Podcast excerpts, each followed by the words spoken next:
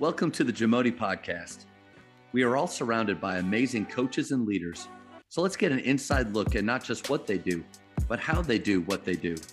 After all, becoming the best versions of ourselves is Jamodi, just a matter of doing it.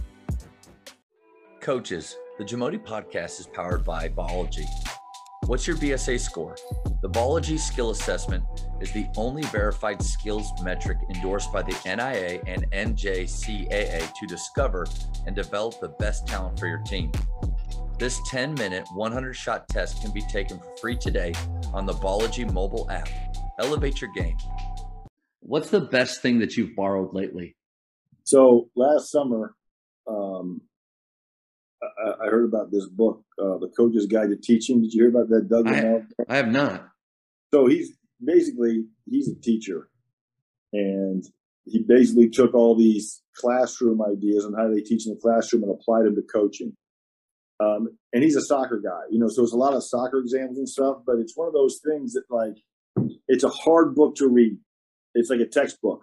You know what I mean? And and then he'll have links, really, but like he has a website, so he has these links in in the chapter, so you can go to the website, click on this link, and you can watch an example of what he's talking about. Oh wow! And, and the resources he uses. I mean, he has rugby coaches, and women's basketball coaches, and bas- and soccer stuff. And it's just you know, there's a great video of they follow Pete Carroll down you know in Seattle one time, and but I mean, the the the book opens with this. The the most important skill coaches have is giving feedback Mm. And how many coaches practice it? It kind of punched me in the gut. You know what I mean? I'm like, ah, man. And the biggest thing that really hit home was how much are you how much are you giving them whenever you stop? So if you stop the team to talk, how much are you giving them? So say I tell them four things. Say, say we're not blocking out. You got to look down the floor. We got to feed the posts and see how controlling your drives. Okay. So now when they start playing again, I have to watch every kid and who's doing those one of those four because they're not all going to do all four things. Yeah. You know, so whichever one I, whichever one was the most important that I'm hitting on, okay, I, I maybe I'll hit that, but then I'm telling those kids I don't really care about those other three things, or I can't hold a, hold them accountable for those other three things because all I'm doing is talking about this, and and so when you stop and you say one thing, now everybody knows we're looking for that. And then you better you better comment on it again, or you're telling those kids this isn't really that important. I just said it because I was feeling emotional at the time, but just that idea of being really deliberate about your foot feedback every time you stop. I mean, just flipped my head, man. It was almost like I almost overdid it, you know. I think, but but it's just oh. how do you, how do you feel like you overdid it? Where I just I I I I'd hold back other stuff you know what I mean? I was, I, there's other things that I think our kids can handle that are staples in the program. You know, that's kind of the thing I learned with is like they know you got to sprint back on defense. So I, would hold out on that one because we're talking about looking down the floor, whereas they can they know they got to sprint back. You know what I mean? They can yeah. they can, yeah. handle their so like figuring out which kind of feedback you can throw in there with the thing you're focusing on to help tie it together a little bit. You know, but but whatever it is, just that idea of being a little more self-critical and how you're coaching and how you're is just basically is your gym a good learning environment? Yeah, it was the question, and you know every page I read. You should see this book, man. It's just got writing on every page. Yeah, I, I, wrote it down. I'm going to check it out because I think oh, I think God. you're right on the money. With first of all, uh, coaches in general, we we we all everything we're about to tell our players, we it's gold, and we believe that they need all of it, and and, and that they'll actually absorb all of it.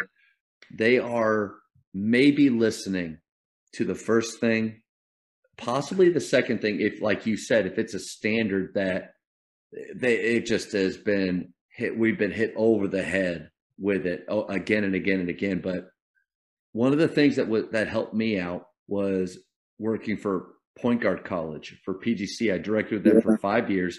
Mano Watsa, the president, came to my very first session, and I wasn't prepared. I actually thought I was just going to be observing because I was training to become a director. And the dudes just threw me in and said, "Hey, you're going to do this gym session." Well, I thought I've, I've been a coach for years now. I can do this.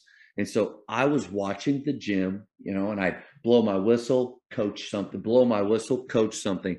And I hit so many different things throughout. And Mano's just standing over there. Have you ever met him, Mano Watsa? Mm-hmm. I mean, he's incredible. But he, he's he's just he's standing there taking notes. And he said, "You're you talked way too much." And he said, "You you you need to give them one thing, like like kind of like what you just said, one thing that they really need. And I think what that'll do is for coaches is it'll make us be better. We have to know what is really important uh, for these guys. Yeah. Well, and that's the thing. It also helps you focus in on, okay, we're really going to work on this. And that's the thing the whole team needs. And then you know, I got a, I got an assistant who's, and I, I, this is, you know, he's probably better than I am in a lot of things. He really is. And um, but he's now free to kind of wander around and grab guys and, and give them individual things kind of on their own. You know what I mean? And say, hey, yeah. when we're doing this, and so the coaching becomes more specific. You know, and um, it's just been it was I thought it was really helpful. There's certain days where I could really see the benefit, and there were certain days I overthought I was trying to do too much and I mean, I was trying to do it too much. You know what I mean? I was yeah, trying to, yeah. Because I mean, this book, like I said, it was just like every page you read is like, oh, been doing it wrong. Oh, been doing that wrong. Oh, been doing that wrong. And then, um, you know, I think last year, like now we're, we're, we're working hard to kind of find that balance um, of of what our kids already know, what we can do, and how we can we can bring it along. Um, but even then, so this was cool. This, and this was great is you you do a defense, hey, we're guarding pick and rolls this way, this is what we're working. Okay, hard you gotta do this, you gotta do this, you gotta do this. So you play and then you move on to something else. So say, okay, now we're gonna work on beating the post. So we're gonna beat the post. You come back to to to ball screen. So it's like you give them the idea in, in the classroom is you know you give them just enough time to forget, and then you make them bring them back on the road. You don't go back over. It's okay, ball screens now. Let's go.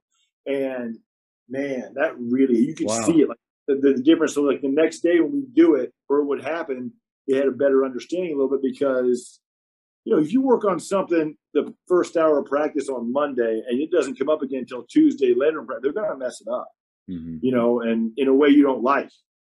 But if you do it on Monday, then you sneak back in and do it again on Monday, then you sneak back in and do it again on Tuesday, and then on you do it the end of practice Tuesday, they're going to mess it up. But it's in a way you can see why they yeah. messed it up, and there's a there's a purpose to how they messed it up. You know, and it's I'll, better mistakes. You know what I mean? It's better yeah. mistakes. So they're, they're farther along in it every time that they're visiting it again. I yeah. think that I think that's brilliant. Yeah. Yeah, this is about and uh, he's he's on a couple podcasts too. He just made me he made me feel terrible, you know, and motivated at the same time. Yeah, like, that's a bad thing to feel. You know, what I mean, you're getting all this good information, but like my, I have like 30 pages of notes on this book, and I was just like, I think though, I, there's another part of this though that I don't want to miss is it, it, has to do with you. I think that's how long have you been a head coach? Um, I've been a Jesuit for 14 years. Okay. And I was I was a women's Division three coach right out of college. You know, my second year out of college for two years. So, so you you've been doing it. You've been doing this for a long time, but the the ability or your willingness to pick up a book, to learn something new, to to not be so stuck in your like I feel like I, sometimes I'm very stuck in my ways. And when somebody challenges me with something that I could be doing better, I, I almost I have this feeling of, oh, you know what? Don't don't don't tell me don't tell me how to check. It, it's almost like we want our play we want our players to be coachable and to be open to learn new things and adapt and try new things. But how often as coaches are we putting ourselves in those positions? So, man, I just want to celebrate you for for oh, doing oh, that and and going through that process. Well, I can tell you, where, I can tell you exactly the moment that that started was I was the same way. Like if, if someone said I might be doing something, like I have another assistant who's a science teacher who he's a science teacher and he's he's got a PhD. He'll be the first one to tell you. And, but like his his knee jerk is to argue with you. So anything you're doing, he'll just be like, "Why are you doing it like that?" and wouldn't this be a better way to do it? And then like you'll have this argument or discussion, whatever word you want to use, but I'll get all fired up. Yeah. And at the end, like, yeah, I agree with you. I just want to see what you thought. Maybe you just walk out the door, you know, and like, but you have guys like that. It's just, it's, it's great to have them. But we had, I can't remember what year it was, but we won district one year and it was a tie. We tied with someone else, but it was a, a district I didn't think going in that was not what a realistic expectation I thought to, to, to finish in the in first in this district. I thought third, maybe maybe I'd be on the bubble for playoffs would be great, you know. And I'm driving home after the game, and I thought to myself, man, maybe I'm good at this. Like I literally thought that. I remember that popping into my head. And the next three years, we lost the first round. Two of those three years to teams we had beat before. And I honestly think it's because most of the kids on our team were ready for the season to be over. Hmm. And I think it's because I had that moment of, you're good at this, bro. Don't change anything. And so, like every year, every year from that moment on, it's what what didn't work. Yeah. What what it could have been better. And for instance, like you got a team of eleven kids, and then you have a team of fourteen kids you can't coach a team of you can't coach a 14 man roster the same as you coach an 11 man roster. And like I did things like that. It's the same approach, same everything. It just it wears them down, you know. And like you have a team of 11, you go for an hour and a half. Every, you're going hard the whole time, and then but, you, but you know four of those kids want to play in college, so they love it. They want to do it like that. Or or you have a very clear top seven one year, and then the next year you have 12 really that you're flipping coins, you know, and they all got to be managed differently. You got to handle practice differently. You got to have meetings differently. And I, I wasn't, I wasn't open to it. I was doing things, I was doing things the same way, and and it made me real paranoid. yeah, honest. yeah. I think that there's a that's a great question of is it is it system? Do you have a system that you are going to run? And system isn't just on the floor, but a way of doing things no matter what your personnel says, or will your system adjust to the players that you have that year? And I think I think uh, that's a great reminder that you had right there that uh, to self evaluate after the season, but also not get stuck in that mode or rut of, hey, it worked last year, so why not just replicate that again? No, like you know, be where your feet are, have your eyes open, and be ready to adjust and change depending on their needs. I think it's a great reminder. It's brand new every year, right? Every year you're starting right over. Like when they come back in August, it's brand new again, you know. Thank you for checking out today's episode. Please take a moment to subscribe to this podcast, share it with your fellow coaches, and find us on social media for what's coming up next on the Jamodi podcast. It's just a matter of doing it.